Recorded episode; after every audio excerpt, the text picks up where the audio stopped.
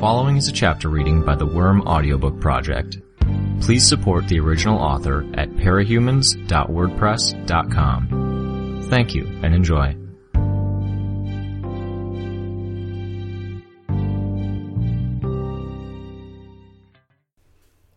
Noelle screamed, her back arching.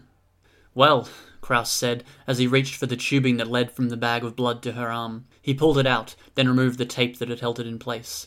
"That's bound to get someone's attention." The heart monitor was erratically shifting from a series of fast beeps to flat lines. His own heart skipped a few beats until he realized it wasn't flatlining for good. A steady blare marked an alarm going off.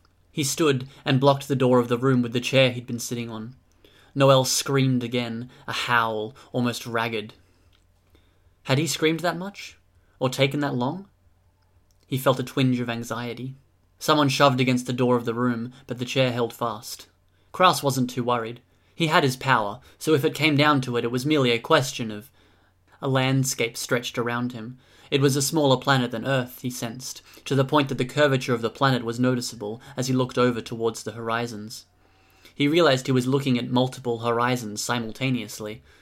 They weren't his senses. Even with the world being smaller, he shouldn't have been able to see the horizon, not unless these senses he was using were more refined, or the atmosphere was thinner. Somehow things were degraded, blurred around the edges, but it didn't impact his ability to see, only to draw together a complete mental picture. A film reel with the damaged frames removed, only it wasn't a sequential reel. There was depth, in more ways than one. He could focus on the ground, note how craggy it was. Where the larger expanses of landmass had pressed together, it had cracked and separated in dramatic ways. The compressed soil of gravel and rocky material formed zigzagging cliffs and deep chasms. He could focus on the grove of crystalline figures. They were more like stalagmites than people, glassy, and the planet rotated thrice in the time it took them to move a discernible distance. Still, they were communicating, vibrating with subsonic hums that played off of the others, complicated ideas. He tried to discern the hum, but ran into the degradation, the distortion of the frames that had been spliced together, for lack of a better term. He was jarred into the next available scene, two crystalline figures moving steadily towards one another. He could tell how they were different from the others. They were bigger, and they traversed ground that didn't bear the clusters of dead crystal that the others left in their wake, like a slug's moist slime. They weren't restricted to the equator, where things were hottest. They closed the distance between them. Made contact. I've seen this before. From another angle. It's a replay. No time had passed, but he was dazed, caught off guard as the chair's legs skidded on the tile. It fell to the ground and the door swung wide open. A man in uniform charged into the room. The butt of a rifle caught Krouse in the stomach, and he collapsed. "What the hell are you doing?" the uniform screamed at him. Krouse coughed and groaned as his stomach rebelled against the violence, his eyes and his power roving across his surroundings, something he could swap for the uniformed officer or for the gun. With his eyes, he eyeballed mass, eyeballed size and likely volume, tried to match it to what he was feeling from the gun or the officer. The officer kicked him. Swap the lamp for the gun? No, the lamp was too lightweight. He resolved to switch himself and the officer, grabbing air to compensate for the volume. The difference was larger than it was with him and Cody. It required extra seconds. He grunted as the officer kicked him again. He had a grip. He winced as a kick caught him in the side of the head, closed his eyes. Again, he was somewhere else. He saw energy condensing, two figures intertwining, and the summary birth of countless entities, as if from the birth of a star, only they were alive. No, he thought. Need to focus. This is because of Noelle. I'm getting caught up in whatever's affecting her, a sympathetic reaction. He forced himself to look away. Tried to focus on his power instead. Nothing. His body wasn't there. He struggled further, tried to banish the visions, to focus on the empty void rather than the countless creatures that were radiating out from the detonation. The vision chose its own time to end. That was the downside. The upside was that he wasn't quite so disoriented when he came crashing back down to reality. His power still had a grip on the man in uniform. Krouse forced a swap. It didn't change the situation much. He was still lying on the ground, the uniform still standing, but Krouse was now behind his opponent. The confusion the teleportation had generated bought him a second. He got on his hands and knees and then threw himself at the man's legs, driving his side and his shoulder into the back of the knees. The officer fell, and Krouse hurried to his feet. The gun was a problem, and he hadn't seen anything he could swap for it. Everything in the hospital was either too lightweight, too minuscule, or both. Noelle screamed. This is taking longer than mine did. Krouse rolled over to grab for the gun. He only succeeded in getting a grip on it, but he couldn't wrest it from the uniformed man's arms. The alarm continued to blare, the heart monitor seizing up as it ranged from high intensity to ominous low beeps, and Krouse was losing his wrestling match over the gun.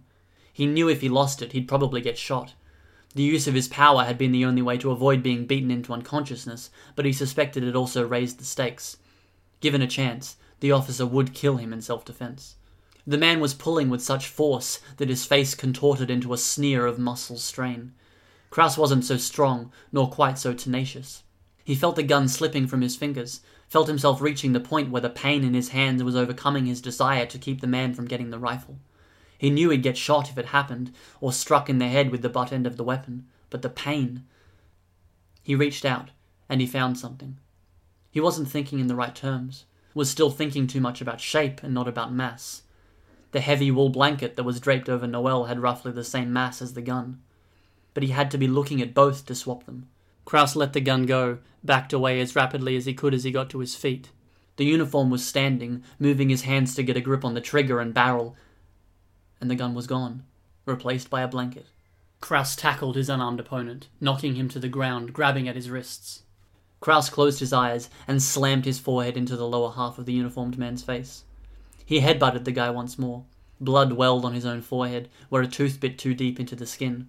His opponent got one hand free, punched Krouse in the ribs, three times in quick succession, each blow stronger than Krouse might have expected. I'm going to lose this fight. Using his power to get a sense for where it was, Krouse reached over to the gun, got a grip on the rifle and swung the end of it into the uniformed man's face. He kept swinging until the officer stopped putting up a fight. He managed to climb to his feet, blinked slowly as he looked down at the uniformed man. Not a cop, not a soldier, something else. The guy's face was a mess of blood, and his gaping mouth had at least two broken or missing teeth. There were nurses and doctors in the hallway, staring. Krouse stepped towards the door, and they ran. Noelle was still struggling, thrashing. Come on, Noelle, he whispered. Best thing you can do for me is stay alive here. Don't let this be where I accidentally kill you. Can't live with that. He paused. There were other footsteps coming down the hallway. And if it's not asking too much... hurry it up some? When he'd disconnected from reality and seen whatever he saw in those visions, how much had he seen? Was she halfway done? Only a tenth of the way? Krouse moved the chair to block the door, then dragged the man he'd bludgeoned into place, so the unconscious body would keep the chair in place and the door closed. Come on, he said. Come on. For the third time, he found himself someplace else.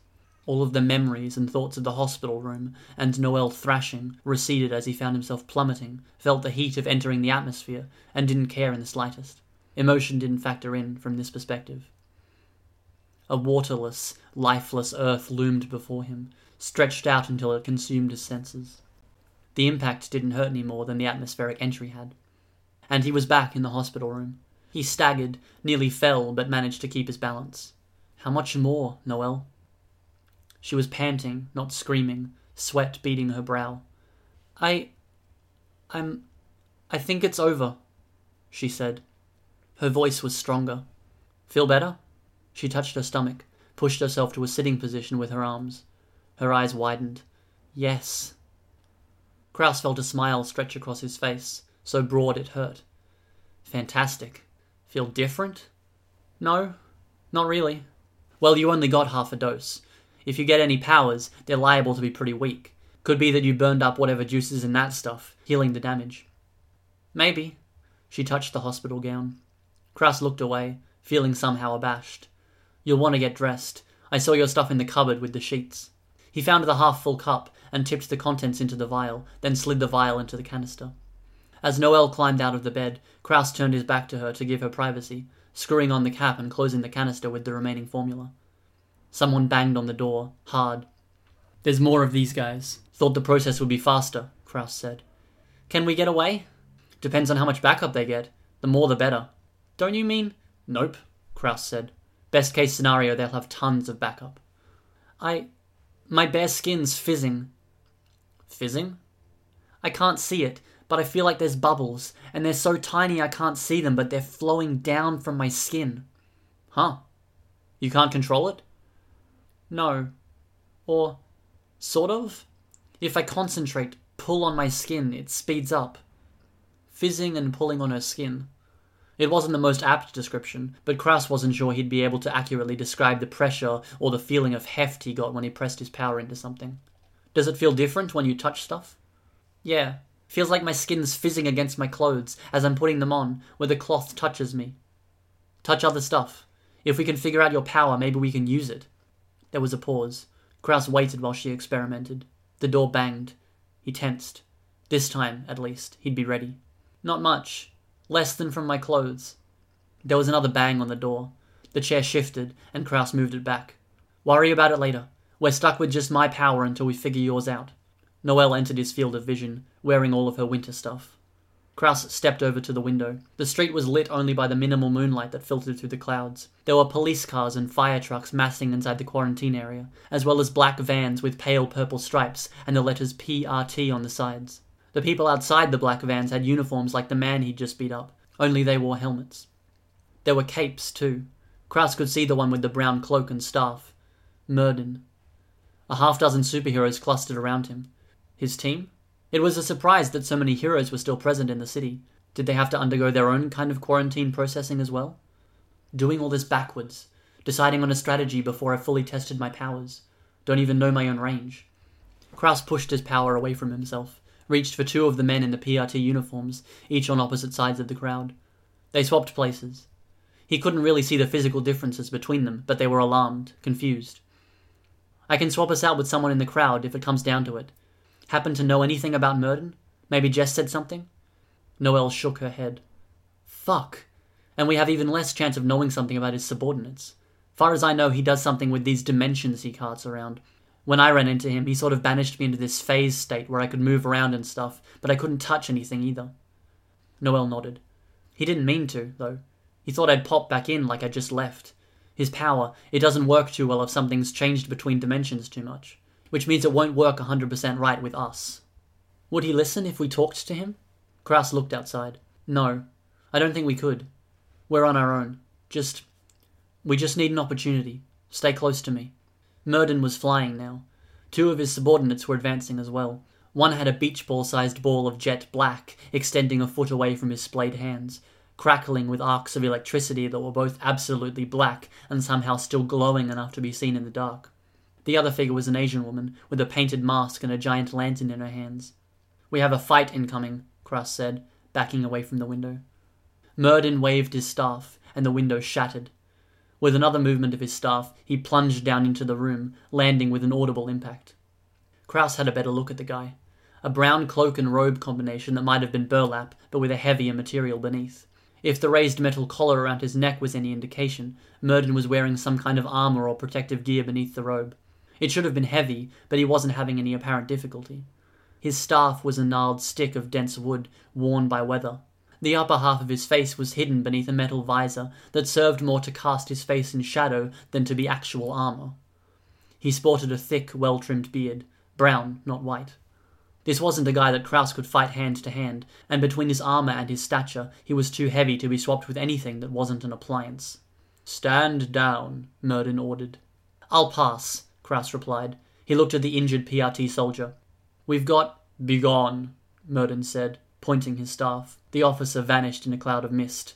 "A hostage," Krouse finished. Murden looked at Noelle, then at Krouse. "So there's two of you." "One of us, two bodies," Krouse said. "What?" Murden's eyes narrowed. No clue, just confusing matters. His eyes flickered to the scene behind Murden. No luck just yet. The man with the black spheres floating around his hands leaped up to the shattered window. Krouse could see the Asian woman holding the handle of her lantern as it raised into the air.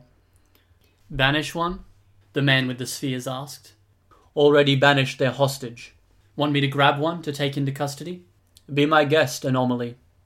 Anomaly raised one hand, and the sphere floated up until it was level with Krouse's head. Krouse felt a pull, stepped back and grabbed the footboard of the hospital bed. The pull increased steadily, intense enough to pull at his hair with the strength of a gale. Noelle said something Krouse couldn't make out as she began to slide towards the thing. Murden, for his part, didn't budge an inch. The girl with the lantern held onto the handle with both hands to avoid the suction, settling her feet on the windowsill and perching with a crouch. Noelle slid, and Krouse caught her with his power. He found the lantern girl, snagged her, and Noelle was there, on the windowsill, losing her balance. The lantern girl slid into the sphere, virtually folded over it as it pulled her tight against its surface. Noelle caught the side of the shattered window with one hand. He could see her grimace in pain. Shattered glass. Sorry. He swapped Noelle for Anomaly, and both she and the lantern girl fell hard to the ground. Anomaly tipped from the window to the interior of the room. "Who are you?" Murden asked. Krouse glanced out the window. No. This might go badly before he had a chance to execute their escape. If he had to teleport to the back of the crowd, they could wind up in a situation where there was no escape. Nobody dangerous.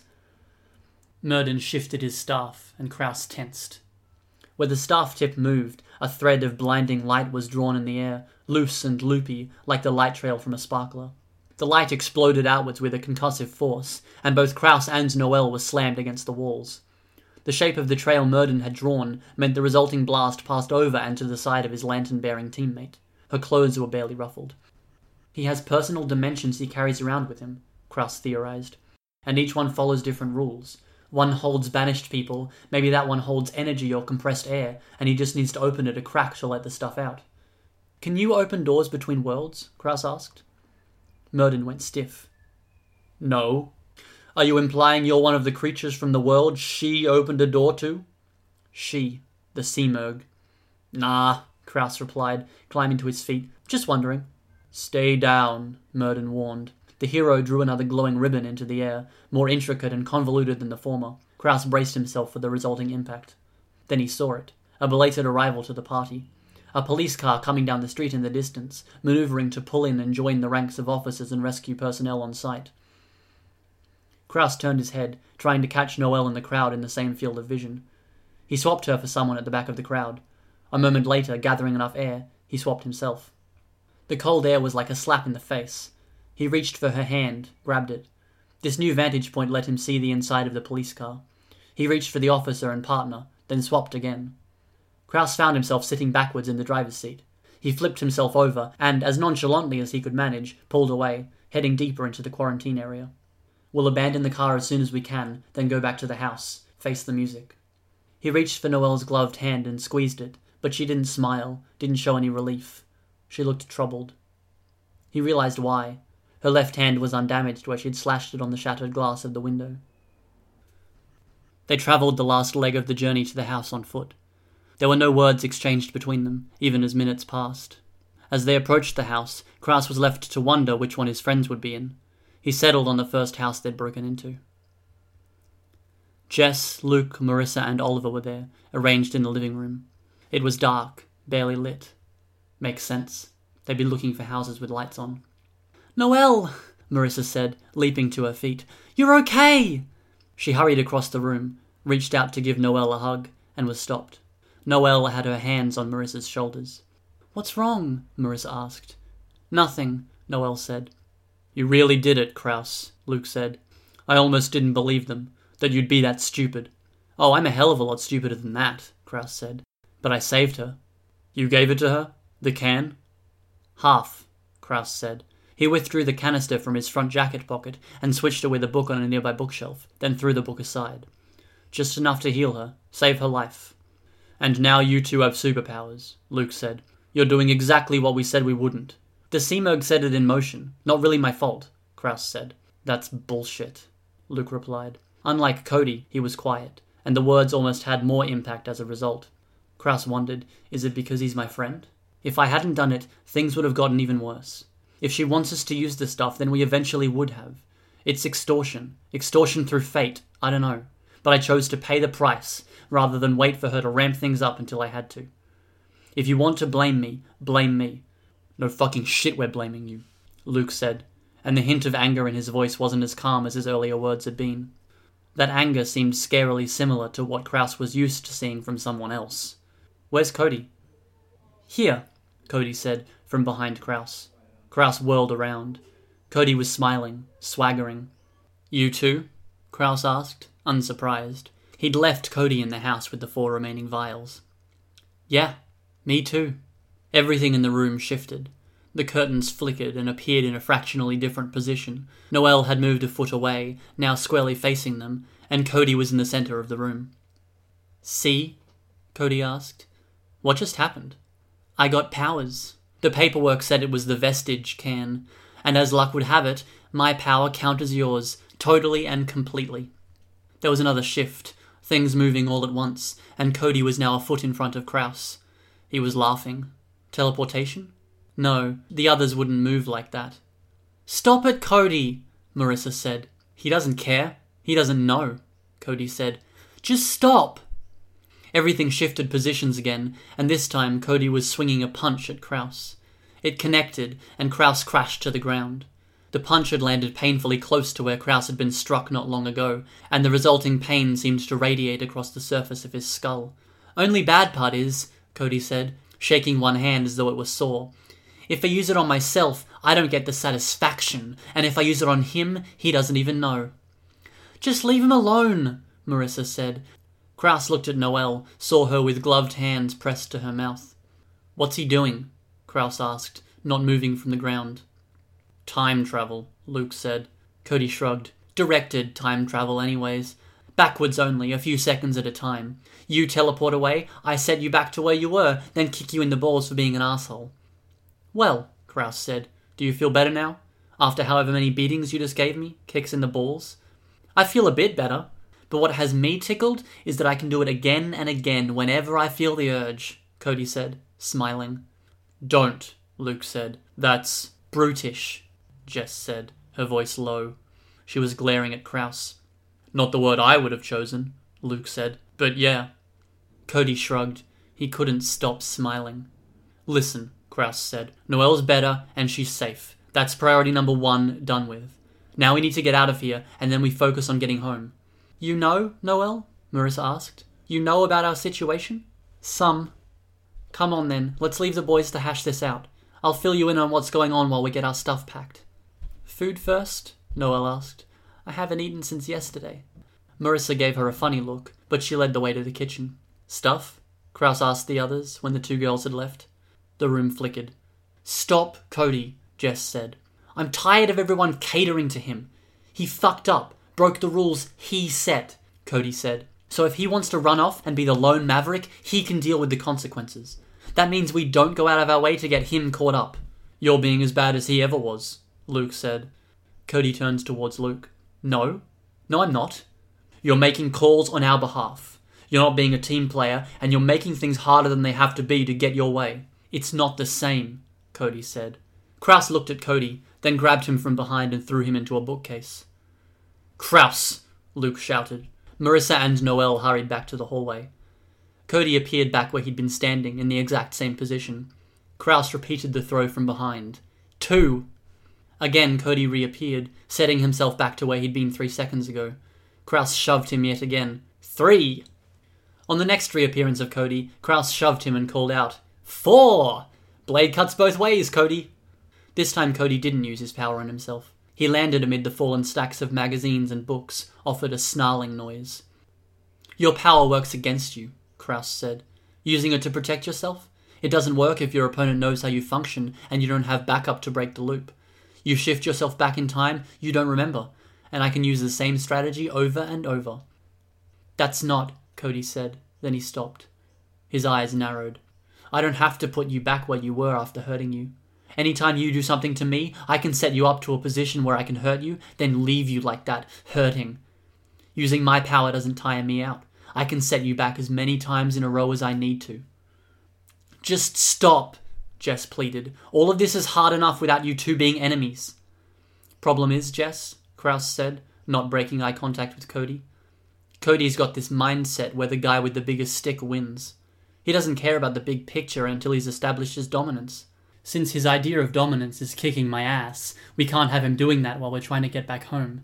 It's counterproductive. Yeah? What are you going to do about it? Cody asked. He was pulling himself to his feet. Nothing, Krouse said. You want to pull stunts like that? Feel free. Thought so, Cody smirked. And? Krouse said. stepping close enough to whisper in Cody's ear. Your power's kind of a liability, you know, not just a double-edged sword part. Liability? Cody asked in a normal speaking volume. Krouse continued whispering. A liability. You saw what I was willing to do when the Simurgh forced my hand by putting Noelle's life on the line. Now my hand's dangerously close to being forced again.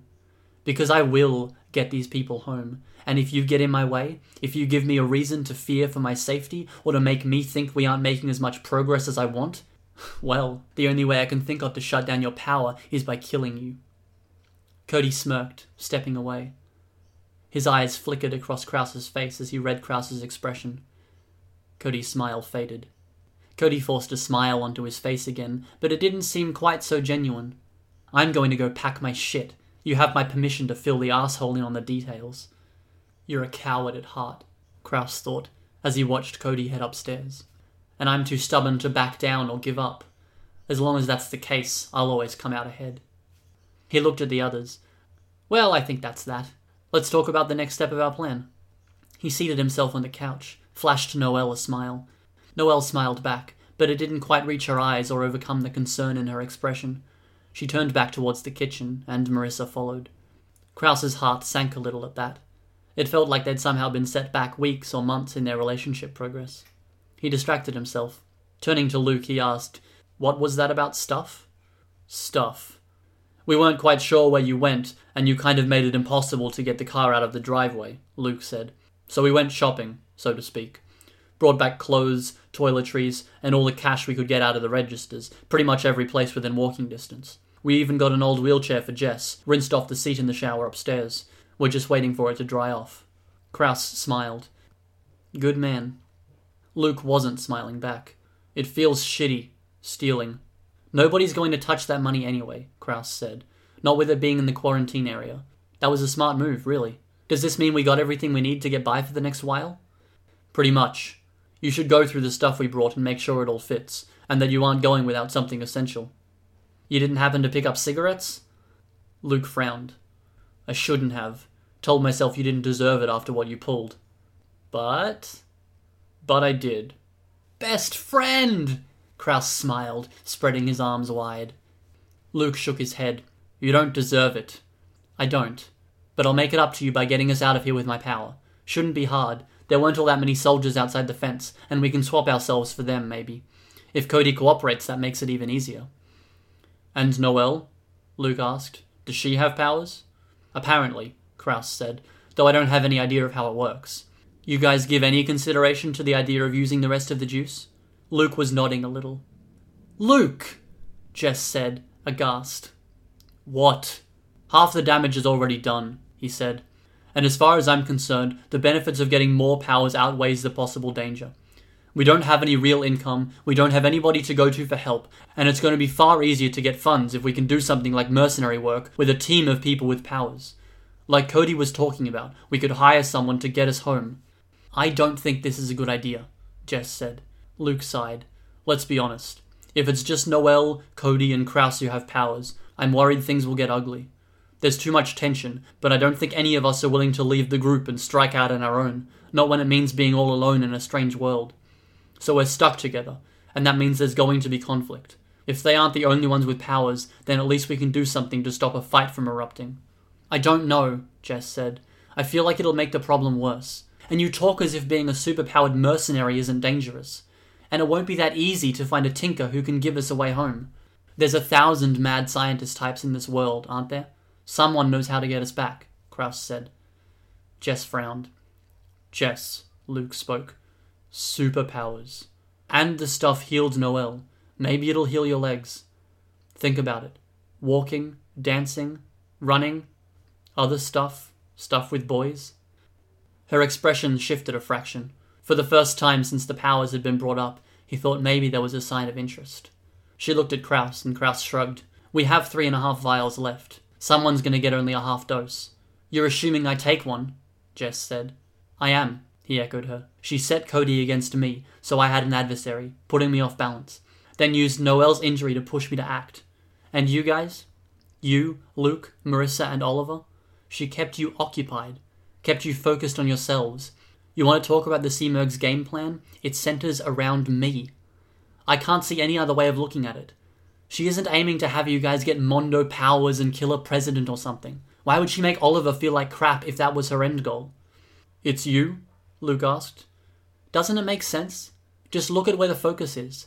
She distracted you guys because you were the ones who could have talked sense into me. The can of worms is open, and I'm the person she's turned into a guided missile. You don't sound too worried for someone who believes that, Luke said. I'm... I'm processing it, Krouse admitted. But that's what it looks like to me. And if there isn't anything that points to me being wrong, maybe I should just help you guys get home, then stay here. Become a hermit or something. Let me keep however much leftover cash we wind up with, and I'll find an apartment and while away the rest of my days watching movies and playing games over the internet, not saying two words to anyone. Don't know how much damage I could do that way. Or come with us, Luke said. There's no way she can see the future of this world and ours. No way she's turned you into some ticking time bomb that's gonna fuck our world over. Krouse shrugged.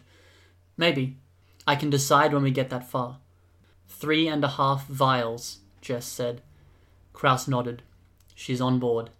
You took the jaunt one and the division one, Luke said, leaving... Luke was already getting a piece of paper out of his pocket, unfolding it. Prince, Deus, Robin, and half of whichever vial you gave to Noelle. Half of division, Krouse said. Funny. But it doesn't look like Noelle has powers. She said her skin fizzes, whatever that means, but maybe it's incomplete. I'll take half, Oliver said. All eyes turned to him. Oliver continued, If Noelle doesn't want to finish it, I'll take half. I'm not strong, I'm not brave or smart or creative. I don't have it in me to be a hero. So as long as you don't ask me to risk my life fighting stuff like the Simurgh, I'll take the half. Try to find other ways to help. You don't give yourself enough credit, Krouse said. You're a decent guy. Maybe, Oliver said. He sounded sad. Maybe I'm decent, but I'm not a great guy. Like I said, nothing about me is special, nothing's exceptional, so I'll take half. Okay, Krouse said. Anyone want to call dibs on the others? Robin, Luke said. Sounds like it might mean I could fly. Mars? Jess asked. You care? Marissa shook her head. Then Deus for me. That leaves me with Prince, Marissa said. I hope it doesn't turn me into a boy. Are they still next door? Krouse asked. Luke nodded. We dose you guys one at a time so we can be sure we have everything under control and minimize any damage. Then we'll leave before sunrise. The others nodded. The car coasted down the long highway, the windshield wipers clearing away the moisture of the freezing rain. Krouse pumped the windshield washer fluid and then wiped it away. Madison was well behind them now. Odd how it felt like he was leaving home, even when it wasn't really his city. A bad copy, an ugly copy. One with more violence, where the criminals could do far, far worse by virtue of having more power. Having powers. That was without even touching on Endbringers, the Simurgh, and the desolate quarantine area. Cody was in front. Krouse didn't mind, didn't care about giving up that token alpha maleness. If that's all it took for Cody to be satisfied for the time being, he'd accept it. He'd save his strength for the more serious conflicts. They would happen. The sun was rising. It was a bit of a relief. Driving in the rain and snow in the dark, with the headlights seeming to extend a scant twenty feet ahead, it sucked. The rain continued, and the sky was overcast, but it was transitioning into a beautiful sort of overcast, with dark purples and oranges. He looked at where Noelle sat in the passenger seat, reached over and squeezed her hand. She looked at him and smiled a little. It was better than he'd gotten in the last little while, and the surge of relief he experienced was almost palpable. Marissa and Jess were in the back seat, either already sleeping or most of the way there. He'd resisted the urge to comment, to note how the girls were with him, avoiding Cody. They knew something was off, that Cody was just a little too aggressive, a little too testosterone-driven. As far as Krouse was concerned, it said something that the girls felt safer with him, even after everything that had happened. They had their powers, and there was a slight cast of disappointment for everyone involved. Jess could walk, but only with the images she projected. Her real body seemed largely unaffected. She got to experience everything she'd never had a chance to, even got to fly, but at the end of the day, she was still in the chair. Marissa was managing to create flickers of light between her hands. She'd stopped when a nearby piece of paper had caught on fire, resolving to try it when there was more open space. Luke was especially disappointed with his power. It hadn't been flight. No, it was destructive, singular, and without any versatility. He turned anything he touched into a projectile. It would be useful for mercenary work, if they were willing to take on the more dangerous jobs. It came down to how long they were willing to wait before they got home, and how much money was demanded of them. It was the day before Christmas Eve, Krouse remembered. He'd have to be thankful for their well-being, at least. They were alive. Things were okay. Not great, but not as hopeless as they might have seemed before. And things had settled down, at least. For the first time since the others had joined him and Noelle at the coffee shop to discuss his inclusion on the team, things were calm. They'd find a way to put their new powers to work. They'd get money, get themselves home. Things made sense again. Mostly made sense. Cody's turn signal came on. He was pulling into a rest stop, one of the off-the-highway areas with a few fast food places and a gas station. There weren't many cars on the road this time of morning, and less in the rest stop parking lot. Cody pulled in just beside the front door. Before Krouse was able to pull into another parking spot, Oliver was out the door, running for the bathroom. Oliver hadn't changed either. Half a dose apparently wasn't enough. It did seem to make the aftermath of drinking the stuff worse, though. Oliver's condition had been nearly as drawn out as Noelle's after he'd taken his dose. "Anyone need to make water?" Krouse asked. "Fast food places might be open if you're hungry." The two girls in the back seat groaned, but they roused. "Want help with the chair?" he asked. "We've got it," Noelle said. She flashed Krouse a small smile and headed inside. Krouse fished in his pocket for a cigarette, whispered praise to Luke. He popped it in his mouth and then started looking for the lighter. Noelle knocked on the windshield, gave him a death glare. "What?" He offered her an exaggerated shrug. "Not in the car," she admonished, her voice muffled by the intervening windows. He smiled a little, climbed out of the car, leaned against the door and lit the cigarette. While he puffed, he stared at the clouds, as faint traces of the sunset's colours traced across them. The rain was freezing cold and irritating, but the cigarette was worth it. When he'd finished the first and the others hadn't returned, he resigned himself to walking across the parking lot, to a spot where there was shelter from the rain, starting on a second cigarette. He was halfway done when Marissa came outside. He walked slowly in the direction of the car, taking a deep pull on the cigarette, thinking of how to gracefully point out that the others were taking a long time. Then he saw her eyes. She was afraid, white as a sheet, and she was silent in a way that suggested she didn't know what to say. He ran her way, spitting out the cigarette. She held the door open for him, and then led the way toward the women's bathroom. There was a heavy-set manager from one of the fast food places just at the door, shouting at Cody in a gruff voice. Krouse ignored them, headed inside the bathroom, ignoring the manager's shouted protests. Noelle had crumpled to the ground at the far end of the bathroom. Oliver, Luke, and Jess were huddled around her. Marissa moved straight to Noelle's side. "Don't touch me!" Noelle screamed, her voice shrill. Marissa stepped away, hands raised, as if showing she were unarmed, safe. "What happened?" Krouse asked, his voice quiet enough that the others might hear, but Noelle wouldn't. Each of the others gave him a look, expressions haunted. He stepped closer to get a better view. Noelle's pants were down around her knees. Her jacket meant Krouse couldn't see anything but her thighs. There was a mark about a foot long and eight inches wide, raised on her left leg. Red, angry, it was wrinkled and blistered like a bad burn. She saw him, moved to try and cover herself. "Don't look, Krouse!" He turned to step away, to turn his back, but Jess reached out, caught his pants leg. He looked again, saw Noelle's head hanging, her hair a curtain around her face. She was sobbing. The skin on the angry red mark parted. There was no surprise from the others. They'd seen this already. Beneath the angry red skin on Noelle's thigh, there was an eyeball, twice the normal size with a broad yellow iris. Noelle's hands were clenched into fists, gripping the cloth of her jeans as the eye's gaze darted from one member of their group to another. It settled on Krouse. Accusatory.